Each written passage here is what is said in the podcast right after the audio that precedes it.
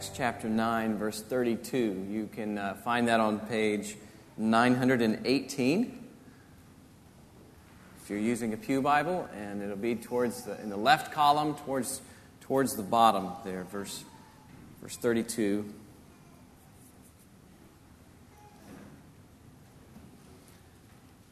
And uh, let me pray for us. Father, thank you so much for your word and the time that we get to share together opening it. We pray that it would speak to us, that you would guard us from error as we, as we look at it, uh, that you would also fill us with joy because of it. Um, and we would see in it your purposes working out in Christ, uh, and that your power would be on display even in our church body as we as we look at this text together today and, and in coming weeks and months and years, you would be pleased to use us to reach many uh, for Christ. We ask this in His name. Amen. So let's hear the word of the Lord from verse uh, 32. Now, as Peter went here and there among them all, he came down also to the saints who lived at Lydda. And there he found a man named Aeneas, bedridden for eight years, who was paralyzed. And Peter said to him, Aeneas, Jesus Christ heals you. Rise and make your bed. And immediately he, arose, he rose. And all the residents of Lydda and Sharon saw him, and they turned to the Lord. Now there was in Joppa a disciple named Tabitha which translated means Dorcas. She was full of good works and acts of charity. In those days she became ill and died. And when they had washed her, they laid her in an upper room.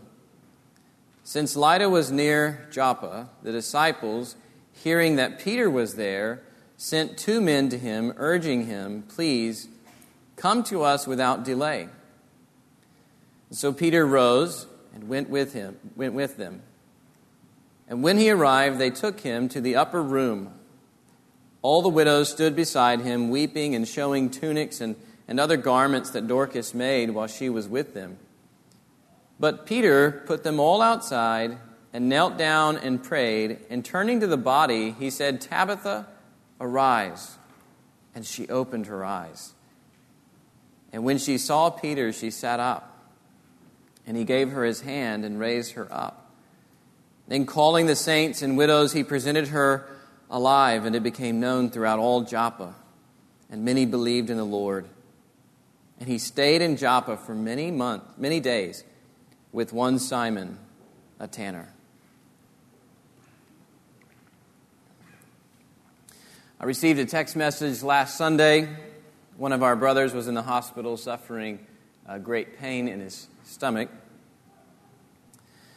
Monday morning, an email from another brother having trouble walking, great pain in his feet, seeing a physical therapist to regain stability. Monday afternoon, another brother struggling through depression, needing uh, help to endure. On Tuesday, I went to the hospital to visit a member. On the elevator down, I met a woman quite bitter about her own heart problems.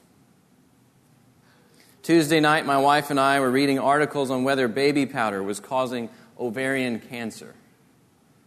On Wednesday, we looked into testing our building for different kinds of mold as a measure to care for a sister. On Thursday, it was difficult to scroll through BBC News without a headline involving death.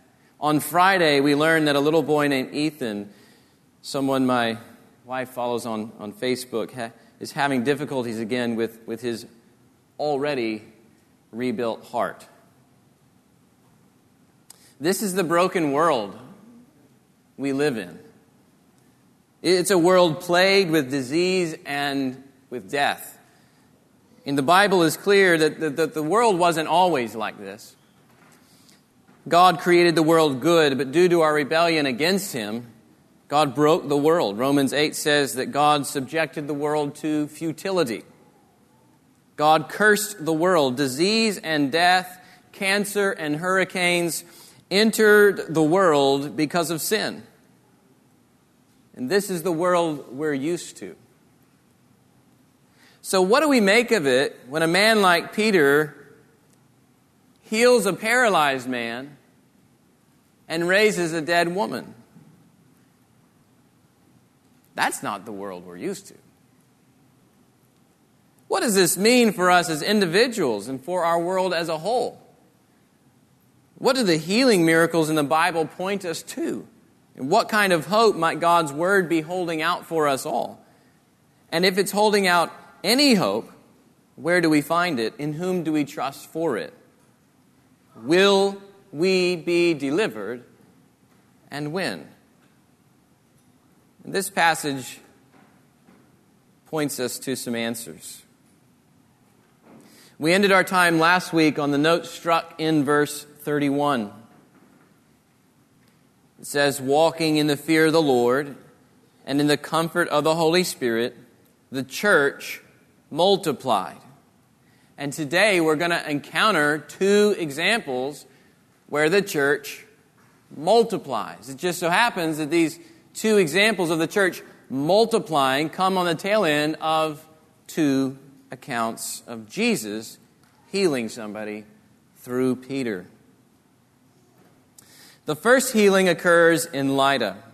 Lydda was about 30 miles northwest of Jerusalem. We're, so we're in the region of, of, Judea where the gospel is still spreading. Uh, Peter makes rounds to all the churches, going here and there, it says, and eventually he visits the saints living in Lydda. Now, saints aren't super Christians. Uh, Jesus uh, makes all Christians saints when he saves them. It, it, means that these are a people who are set apart for God as holy to be used for, for his purposes. So Peter is essentially visiting the church, all the Christians. And as he visits these saints, he, he finds a man named Aeneas. Verse 33 says that he was bedridden for eight years. We also learn that he's paralyzed. We're not told how his condition came about, but we do know that he's been paralyzed long enough for many other witnesses in the area to know about it. Peter then says to him in verse 34 Aeneas, Jesus Christ heals you. Now, note, Peter isn't healing him, but Jesus through Peter. Also, notice that Peter calls Jesus Christ, the Christ. That's significant because it is giving this, these healings a context that comes from the Old Testament. The Old Testament expected that during the rule and reign of God's Messiah, or his Christ, that the lame would leap, and the blind would see, and the deaf would hear. And Peter is identifying Jesus as that Christ, as that Messiah. Notice also how the verb is in the present tense. Jesus Christ heals you, meaning Jesus is alive. Jesus was crucified, but now risen and, and actively, right then, healing Aeneas. Knowing this about Jesus, Peter then commands Aeneas to rise and make his bed, and it says immediately he rose. And so, after eight years of lying in bed, needing someone else to change his clothes, needing someone to bathe him and help him to the bathroom, eight years of feeling like everybody else's burden, immediately he gets up. Jesus heals what is broken, he restores this man to good health. Verse 35 then ex- uh, describes the effect of this healing. All the residents of Lydda and Sharon saw him.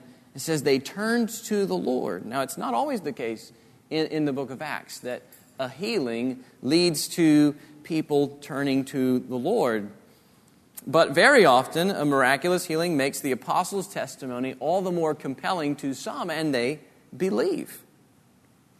And that seems to be happening here. In fact, the whole point of healings in Jesus' ministry and now in the apostles' ministry was to help people turn to the Lord. They weren't just bare acts of, of healing, to, to just just bare acts of, of power. They were also accompanied by the gospel of the kingdom. So you have the act of God being interpreted by the word of God at all times there. And so the gospel of the kingdom gives a framework for understanding these, these healings. And when understood properly in light of the king and his kingdom, they should lead people to repent and to place their faith in Jesus Christ. Next is Peter's healing in Joppa. We're introduced to a disciple named Tabitha. Remember that Luke is particularly observant of how women were involved in, in the mission. And in a day when society looked down on women, Luke shows how the kingdom of Christ actually st- stands those values upside down. Christ's kingdom turns the world's values upside down. Women play a vital role in the kingdom. Luke celebrates the fact that Tabitha was full of good works and acts of charity. Verse 39 shows that some of her acts of charity involved making tunics and other garments for, for the widows in, in the church. Tabitha was likely quite wealthy to be able to do this, but, but used her wealth to, to bless others in these ways. And we can tell how much she meant to the church by the way the people mourn her, her death. Her faithfulness, Luke, Luke highlights her, her faithfulness uh, here to even heighten the tragedy this, that this is. And, and it's a tragedy that we ha- have experienced too. Why the death of such a faithful servant? Why the death of, of such a beloved woman and, and faithful minister of Christ, why take her, Lord? Well, verse 37 says she becomes ill and, and dies. The people then wash her and, and, lay her in an upper room. And the first action is, is fairly normal for burial customs, but laying her in an upper room is, is more unusual. And this may signal that you know, the people hope Peter might be able to, to uh, raise her. They're, they're willing to wait for him to to come before burying her. So Peter ends up coming to Joppa at their request. He enters the upper room. The widows are weeping. Verse 40 says that he puts everybody outside, and that's interesting in light of some of the so called healing ministries that will boast nowadays. Right? Not setting up a stage for everybody to come see him. He didn't cram as many people into the place to kick off a healing crusade. No, quietly, he has everyone leave. He humbly gets on his face before the Lord. He kneels and down and prays, it says, verse 40 says. And again, this shows us that whatever happens next in the story wasn't due to Peter. Ultimately, it's due to the risen Jesus. He asks, Jesus answers. Jesus hears Peter's prayer and he raises Tabitha. He turns to the body and he says, Tabitha, arise. And it says, She opened her eyes, and when she saw Peter, she sat up, and he gave her his hand and raised her up. And then, calling the saints and widows, he presented her alive. Now, Tabitha is raised only to die again, much like Talitha was in the Gospels and Lazarus. So, this is a restoration to life. But still, the fact that Jesus raises her from the dead is remarkable. It's another demonstration that, uh, that Jesus can do the impossible. Death has no hold on Jesus Christ. He is more powerful than death. The, the grave can't tell Jesus no when he says, Come out. So, verse 42 then gives us the result. It became known throughout all Joppa, and it says, Many believed in the Lord. Again, the miracle of healing makes the gospel message all the more compelling, and people believe in the Lord. So these healings have somewhat of an evangelistic goal here. The church in Joppa multiplies, and we basically get the same pattern twice. Peter travels to meet the saints, Jesus heals somebody through Peter, and then the church continues to multiply. So, what then should we, should we make of these healings? Um, what should we see in these healings? Are they, uh, are they simply describing what happened then, back then? Or do they set some kind of normative precedent for the church today? You know, I knew a church where they, they had a handful of people that kind of formed a splinter group on their own, and they, they self identified as the God Squad. And uh, you could call upon them if, if you wanted them to come pray and heal. And they, they claimed that God had given them the gift of healing. And they'd support their ministry with, with passages like, like this. Is that the sort of conclusions we, we should draw from, from these healings? Does, does Redeemer Church need a God squad?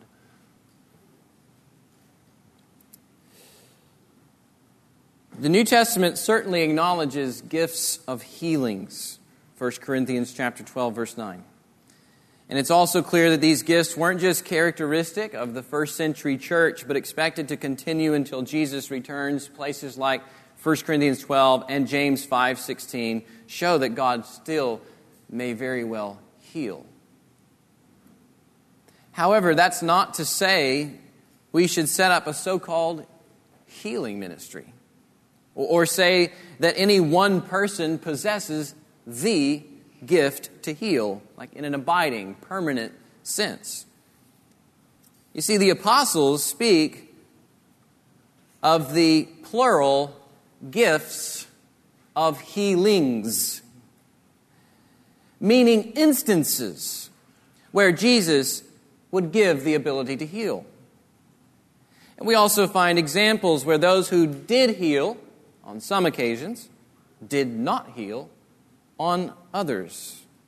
So, one example is Paul, he heals a man in Lystra, Acts 14. But he also leaves one of his sidekicks, Trophimus, sick at Miletus, 2 Timothy chapter 4. So Jesus sometimes gave the gift to heal, at other times he didn't. And so we should be very discerning if someone claims to have the gift of healing, or a church institutionalizes something that only Jesus gifts to whomever he wants, whenever he wants. Should we say that Christians should expect complete liberation from disease now, in this life? Is that how we should, should read this passage? Just name it and claim it, some might say. There's two glaring problems with this approach. There's more, but these are the two most glaring. One is it misses the already, not yet dynamic of Jesus' kingdom. His kingdom is already here, but it's not yet fully here.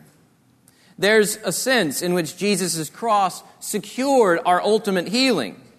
Yes, and we'll get to that in a minute. But the full blessings of that final kingdom don't become ours on demand right now. Sins are forgiven now, but we must wait for the full redemption of our bodies. And secondly, it lacks a sound theology of suffering. Uh, in his sovereign wisdom, God also, even in the ministries of Jesus and the apostles, God sovereignly left many in their sickness to demonstrate his care and his glory and his sufficiency and his power in other ways. And we can think of biblical examples even like Job or like Paul. Paul's ministry, you know, God's power was made perfect in his weakness. Or we could think of a modern example like Joni Eareckson Tada paralyzed, and bringing God so much glory as she treasures Him before a watching world. She thanks God for her wheelchair and how her condition has been used to know Him more deeply and to spread His fame more broadly. So, what do we make of these healings? We've tried to curb some of the errors that others have made, but what can we take home from a passage like, like this one? Four things. Number one, Ask yourself why they're here to begin with. like why they're here in the book of Acts. What's going on as the book of Acts is unfolding. And if we look at the bigger picture, these healings authenticate Peter, who will soon confirm the Gentile mission. They authenticate Peter, who soon confirms the Gentile mission. It's not all they signal, but one way God would, would use signs like healing was to authenticate his messengers. 2 Corinthians 12 12 talks about the signs of a, of a true apostle, or Hebrews 2 4. There are other examples. But remember that, that this is volume 2 of a much larger work. Acts is volume 2, Luke's Gospel is volume 1. And if you turn back to Luke chapter 5, verse 24, you find Jesus saying to a paralyzed man, Rise, pick up your bed, and go home. Peter says here to a paralyzed man, Rise and make your bed. If you turn back to Luke chapter 8, verse 54, you will find Jesus saying to a little girl named Talitha, who died, Child, arise. And she gets up. Peter says here, Tabitha, arise. And she gets up. The scene is even the same in that Jesus comes in and he gets most of the people out of the room except for a handful of his disciples. And Peter is doing the same, comes and gets the people out of the room. You're supposed to, supposed to read Luke and then read Acts, and you're supposed to see these parallels between Jesus' ministry there and the apostles' ministry here.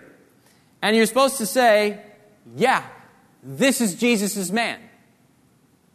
He's preaching like him, and he's suffering like him, and he's even healing just like him. Even more, the, the healings are giving a concrete expression to the gospel Peter was preaching. And we saw this back in chapter 3 of Acts, where, you know, he's basically, you know, the, the, lame, the lame man gets up and he's leaping. And, and Peter's message is basically like, look at this guy. That means God exalted his servant Jesus. Jesus came to liberate us from all that sin destroyed, and he's alive, and his kingdom is here, is, is his message.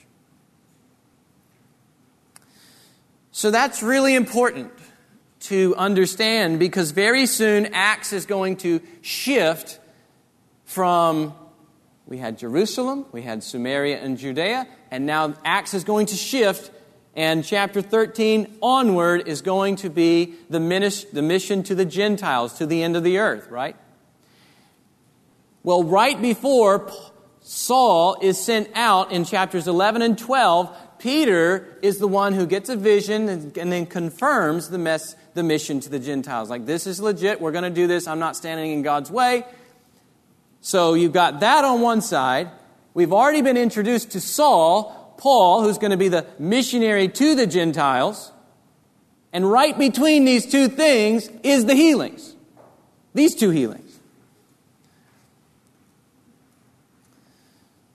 So there's a message that, that Luke is trying to convey to us. You see, it's, it's important because for centuries, Jews have separated themselves from, from Gentiles. This is going to be hard for them to accept, to, to help embrace the Gentile mission. Luke is saying Peter is Jesus' man. And this message is the same one Jesus was preaching which means that if Jesus has authenticated his apostle, and if that apostle has confirmed the Gentile mission, then what ought our lives be given to? Right? Spreading the gospel to the Gentiles. We receive the gospel because the church listened to Jesus working and speaking through his apostles. We've become part of the, the gospel moving to the end of the earth. These healings should compel us to participate in Jesus' mission. We should announce with Peter that God has exalted Jesus. We, we can even point people to instances like this in the Bible where God is healing people and say, God exalted Jesus. Look, he's alive. He was healing. This is him. He's victorious. And we can even say, and he's rescuing people even now as the gospel continues to spread. Believe in him. Number two, these healings are the fruit of Jesus' death and resurrection. They are the fruit of Jesus' death and resurrection. So, not too long ago, we looked at uh, Isaiah 35.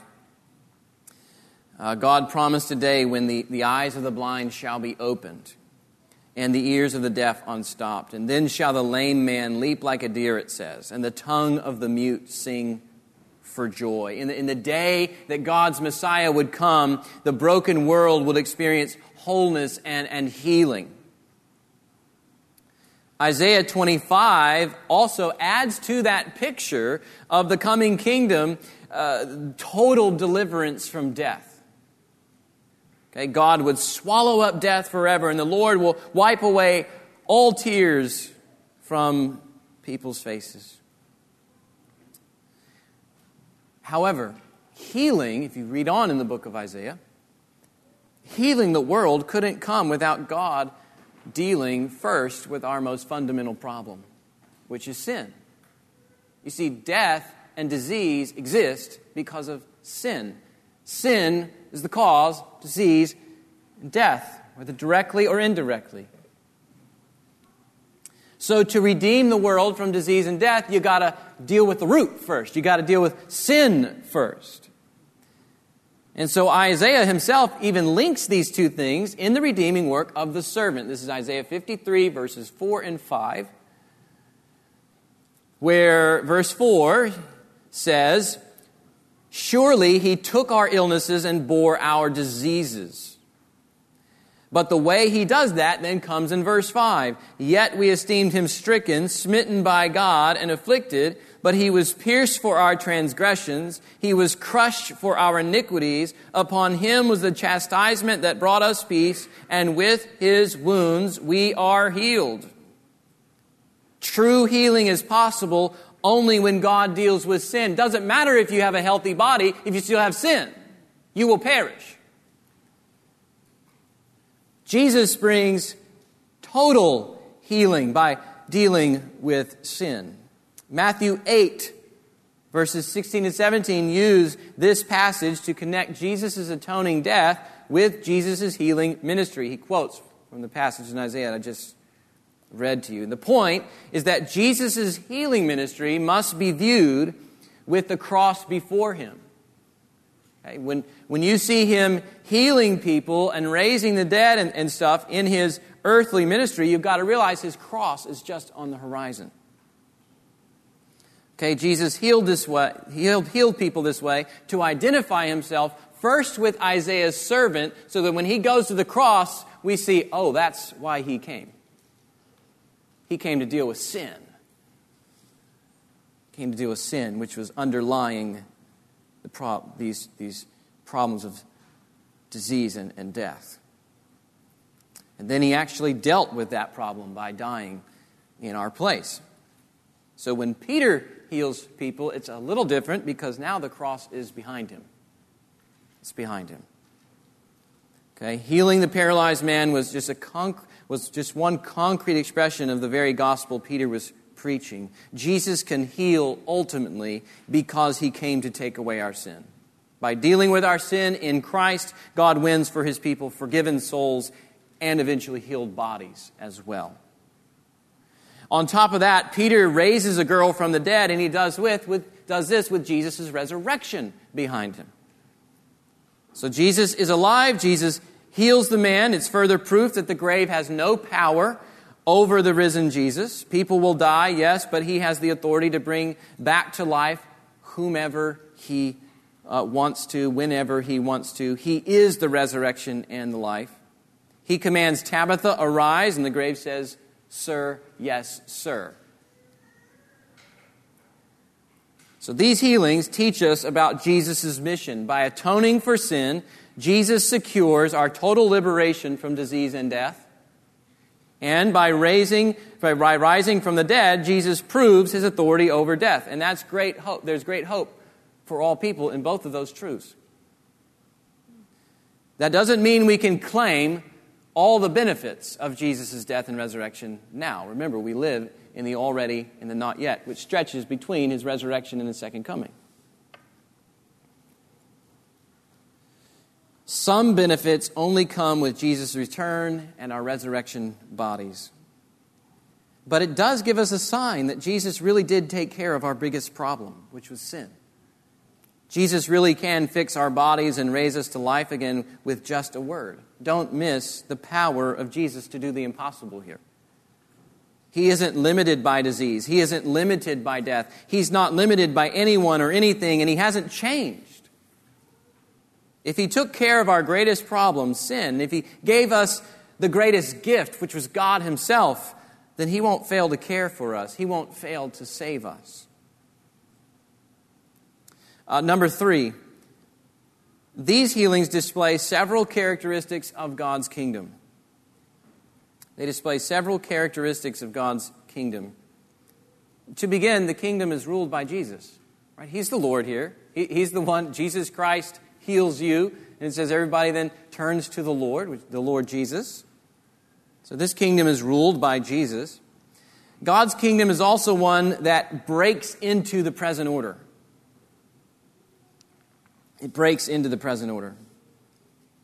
Again, I'm talking about the, overlap of the ages here. We have this present age, and, and the age to come is sort of overlapped. It's, it's breaking into the present order, and it breaks into the present order because the king has come and he is reigning and ruling in heaven. so, we talked earlier about disease and death characterizing still the, the present order that we, that we still live in, this, this broken world order. Sin is awful, broken is everything, pain is, is the norm, cancer spreads. But into this broken order, Peter can say, Jesus Christ heals you. The, the healing is just one little manifestation of, of God's coming kingdom kind of breaking open in, in, in the present age. The future kingdom is, is kind of forcing its way into the present these are but little glimpses, little tastes of the holistic liberation to come. God's kingdom is also powerful to transform. It's powerful to transform. It makes a paralyzed man liberated and free to walk around. It takes a woman who's dead and makes her alive. These healings remind us that, that what is impossible with man is possible with God. Jesus' kingdom isn't limited by our problems. You know, sometimes we get used to the way things are. Uh, and we get cynical about the way things are. And we get fatalistic about the way things are.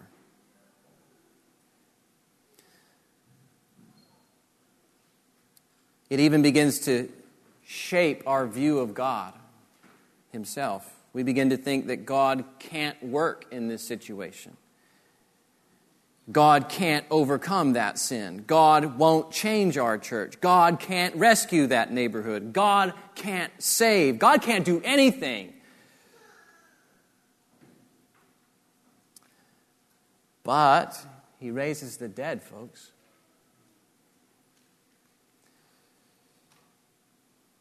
He's able to do far more abundantly than we can ask or think. He took away our sins. Pray that He would work powerfully through our church. He hasn't changed. Pray for Him to manifest His power in ways that will draw others to Christ. Pray for Him to work powerfully in your own life and liberate you from sin and give you a greater desire for God and the pursuit of holiness. You know, sometimes the gospel was compelling not because of the miracle of healing, but because of the miracle of perseverance of the saints.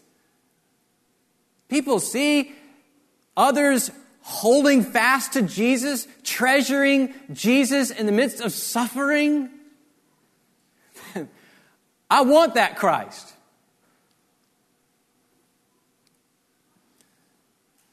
The church itself manifests God's power when we walk together in, in love. We're, we're God's visible confirmation of the gospel's power to save us and to heal us. I mean, God is healing relationships right now. That's what the local church is. It is a manifestation of the kingdom of God breaking into people's lives and healing them one person at a time. That's what you are. It's what the, we ought to be and long for as the, the world looks in, sees Christ healing us, restoring us. We are a little outcropping of the kingdom of God that's, that's coming. And something else uh, here is that God's kingdom brings total restoration for male and female alike. Peter heals Aeneas, and then he raises Tabitha. So God's kingdom doesn't favor male over female or vice versa. It's a kingdom where the Lord saves men and women alike. And that should affect the way that we treat people of the opposite sex and how we serve alongside one another in, in, the, in the mission. Both men and women can enjoy His grace and, and spread His glory together. And one further characteristic of God's kingdom is that it's a kingdom free from all brokenness and death. Uh, these healings are prefiguring the state of our humanity in the kingdom to come. Okay, and that leads us to, to one last point here. Number four, these healings point to a kingdom free from all brokenness and death. Free from all brokenness and death. We're born dying because of sin. It's how we come into the world. And our, our bodies are wasting away. But not all of our bodies experience the effects of the fall exactly the same way. You know, some suffer more than others. Some of you may be suffering from a, a chronic illness, and, and you get tired of, of going from one doctor to another, and you're tired of medical bills, and you're tired of not knowing what's going on, and you're just simply tired. And maybe you look at a passage like this one and, and, and, you'd really like to experience healing, and maybe you've even prayed for it and you, you've asked others to pray for it, and you should, and we will pray that way for you, just like James 5 says. But let's say that healing doesn't come. What, what, what then? Does a sort of fatalism ever settle in? Like it will always be this way. My spouse will always be this way. I will always be this way. Listen, I don't pretend to have the answers for why the Lord gives long health to some and not to others, and why He chooses to heal some and not others. I'm certain, though, that the Lord does nothing in vain. And He is wise, and He is good, and He is purposeful. We can even see that by looking at the cross of His own Son. The greatest suffering the world that anyone ever experienced is at the cross of Jesus Christ, and yet it was not in vain. God was wise, God was good, God was achieving his purpose. And by saying some of these things, I don't even want to pretend like I know what it's like for some of you who are, are suffering, because I don't, at least yet. But I do want to stand up and just remind you of a few truths that we see in the scriptures. John 9, the man is born blind, teaches that suffering is opportunity to glorify God. Romans 8 says that God uses our sufferings to, to conform us to Christ's image. 2 Corinthians 1 says that sufferings come so we can experience God's comforting grace and then be used as a vessel of that grace in giving it to others who are also suffering. 2 Corinthians 5 says that present suffering is, is storing up for us an eternal weight of glory. So this is not in vain, it is doing something. Storing up for us an eternal weight of glory beyond all comparison. Hebrews 12 says that suffering serves as the discipline of a loving father. James 1 says that suffering builds endurance. 1 Peter 1 says that suffering refines us like silver. And Revelation 21 says that suffering will end for those in Christ. And you know why all that's true? Because Jesus is alive. Jesus is alive and he has overcome sin and death. Look at his victory over sin in this passage and look at his authority over death in this passage. You know, he will say over your dead body, Becky, arise, and Keith, arise, and Mark, arise, and Sherry, arise, and Mary, arise, and Luke, arise, and Chris, arise, and Tim, arise. And you know what? We will rise because he has authority over death. All of his children will rise. No brokenness will slow him down, and no grave will stop him. We will, we will hear the voice of the Son of Man, and we will come out of our tombs, it says, to a resurrection of life. And for those of you in Christ, we can see in the scriptures that he has not forgotten you. He's not ignoring your, your prayers for healing. Every one of them will be answered. On that day, when he brings you into a kingdom free from all brokenness and death. Maybe they'll be answered even in part in this life, but they will all be answered totally and fully in the age to come. In other words, you won't always be this way. We know we won't always be this way because God took care of our greatest problem sin. If He took away our sins and He raised Jesus again from the dead, God will bring our body ultimate healing at Jesus' return. No fatigue, no headaches, no back problems, no death. Revelation 21 says no crying or pain anymore. For those without Christ, their, suffer- their suffering will only get worse when He returns. But for those who are in Christ, all suffering will disappear instantly when He gives us our new bodies. We will play with new bodies and serve with strength and zeal like we've never known before. Until then, we can trust that all of His purposes in healing or suffering are going to be for our good and are going to be for His glory. When we uh, pray for a minute.